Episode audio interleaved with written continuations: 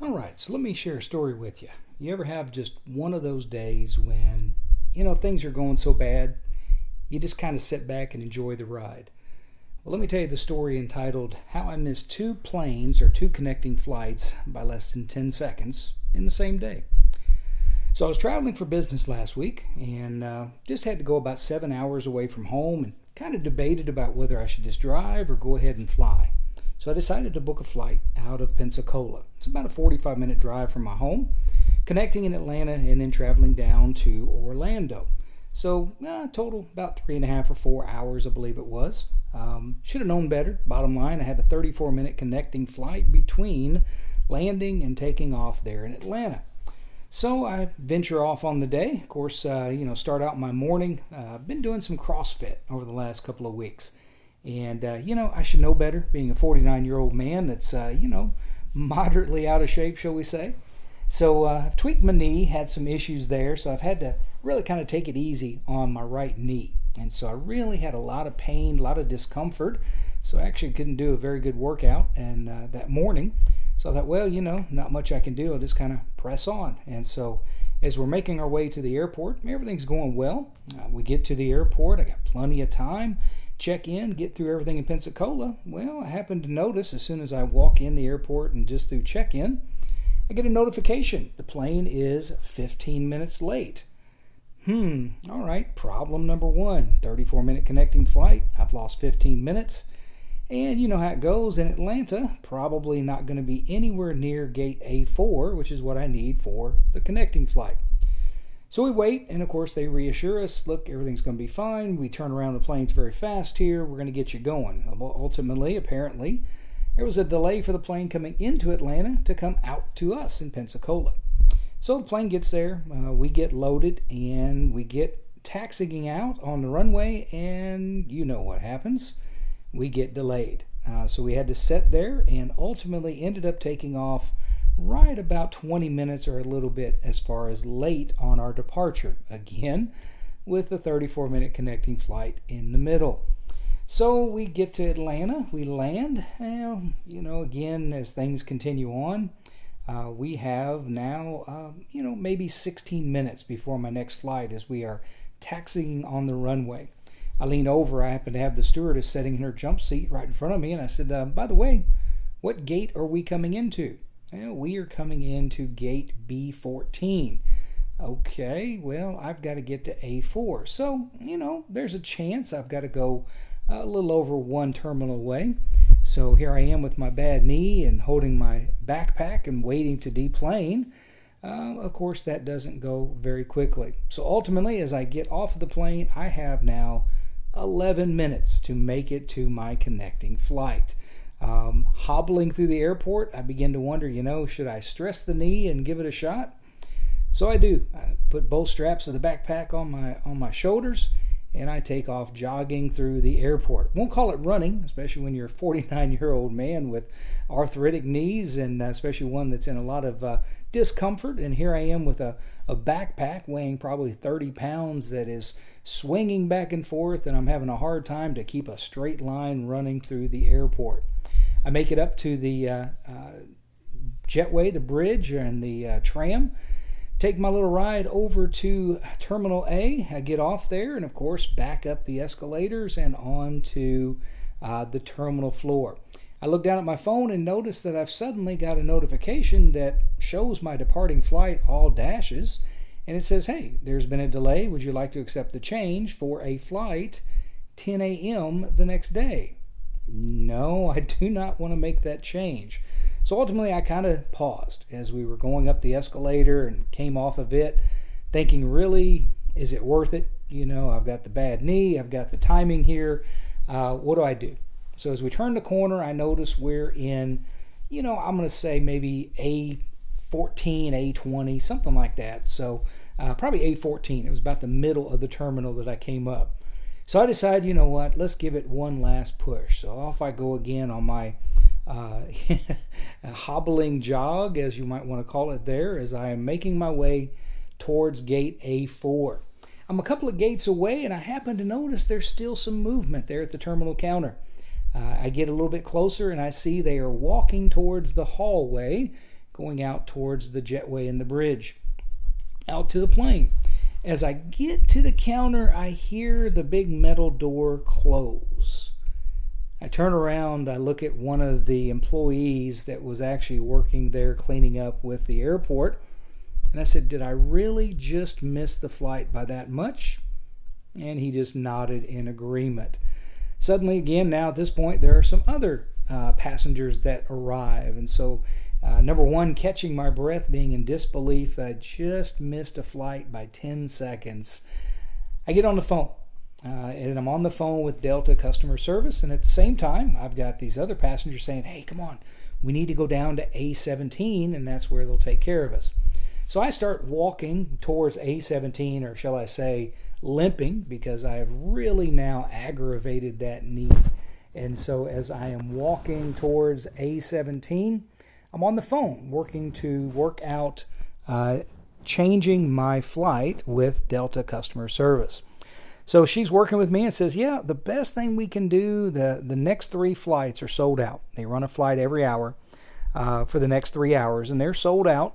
Uh, the next one I can book you on is 10:30 at night. Oh, and by the way, it's 45 minutes delayed, so it's going to be actually going out at 11:15. So we'll get you into Orlando about 1 a.m. Uh, great. Got to be to business meetings the next morning, beginning at 8. Uh, breakfast at 7. You know, I'm really not looking forward to six hours of sleep at best uh, to be able to prepare me for two and a half days in meetings. And so I'm like, okay, well, put me on standby, please. Let's do something with these next flights. So she assures me everything's fine. She's got me on standby for the next three flights. Of course, it'll go one at a time, she told me, as I'm on standby. So I know that the next flight is leaving in about 45 minutes out of gate A30. So again, I'm probably at about gate A10 because, uh, as I said, with the knee, not making a lot of progress. So I begin to hobble my way down to A30. I get down there and um, notice some of my partners there, my comrades in, uh, in distress that had missed their flight as well, already there. So we kind of nod, acknowledgement of each other as we are now in the same distress of trying to get out of Atlanta and make our way to Orlando as soon as possible. So they say they have flights confirmed, tickets confirmed on the 455. Originally, uh, you know, I was on the, the 255. This was a 355 that we were waiting on. I'm like, huh, how did they get confirmed at the desk when I was on the phone and they were still making their way down to gate A17? So that frustrated me a little bit. But anyhow, I walked on up to the counter, spoke with the gentleman, and I said, hey, I'm supposed to be on standby for this flight. Well, guess what? The day is not through throwing me curveballs. And he informs me that the uh, young lady on the Delta customer service line had truly set me up for the wait list, but she did not activate me on the wait list. So uh, just by not clicking a button, I now am suddenly number seven on the wait list. I look at the young man and say, Any chance? He just kind of laughs and grins, and you know what that means? Uh, not really. Uh, so I begin to just kind of stand around and wait. At one point, I finally get tired. They just begin to book and to board the plane. I decide, you know, maybe I need to walk down to gate A17 after all. So here I am again now, starting my next hobbling journey down to gate A17 and to talk with Delta customer service. So finally, after waiting through four or five people there, I walk up and I say, listen, what's going on with these flights? Uh, I hear that, you know, I was on the Delta customer line and other people came here and they've got guaranteed flights at 455. Well, she informs me that that was not correct. Those folks do not have confirmed seats as all of the flights were booked up as I was confirmed with Delta until the last flight there at the end of the day. So at least I'm, you know, feeling a little bit better that that didn't go bad, uh, that I did do the right thing with the phone call. Again, you know, with a day like this, you can't get mad. You just got to sit back and relax, and you almost feel like an observer waiting to see what is the next curveball that life is going to throw at you. So I walk back down, and she goes, You shouldn't have left the gate. You need to stay down there until after they board. And I thought, you know, that's probably pretty smart. Uh, so now, again, sling the backpack on and uh, begin to hobble and drag my lame leg now, basically, down to gate A30 once again and sit down and wait for boarding to be complete. So boarding's complete. Uh, they begin to scramble around. I'm watching the little screens, and we're now up to about 25 people on this on call standby list. I'm still number seven.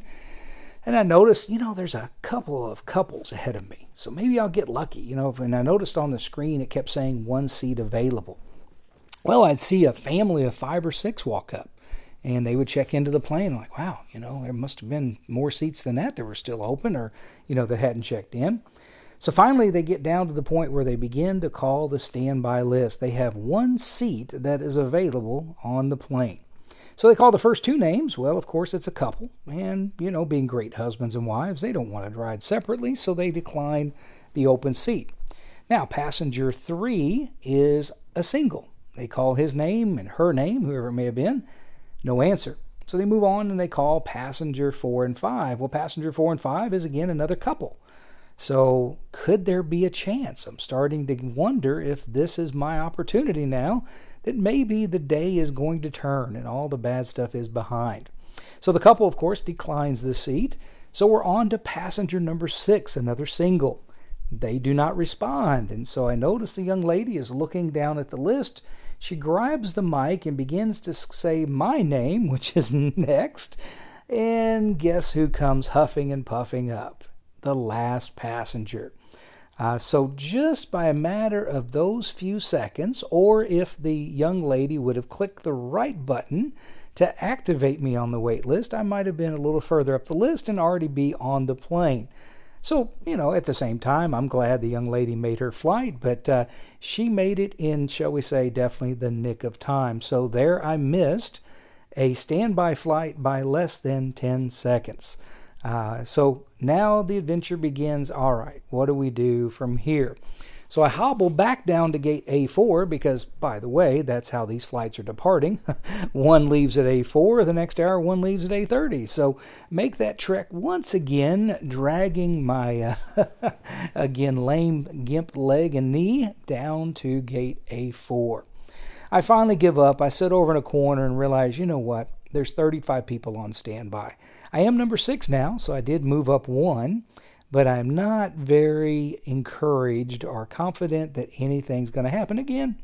Not getting upset, just recognizing and giving in to the fact that here we go, it's just one of those days. And so almost becomes a, a challenge to see what will life do next. So I sit down and just kind of relax. Finally, uh, after about a half hour or 40 minutes, I realize, you know, that about half of the boarding is over.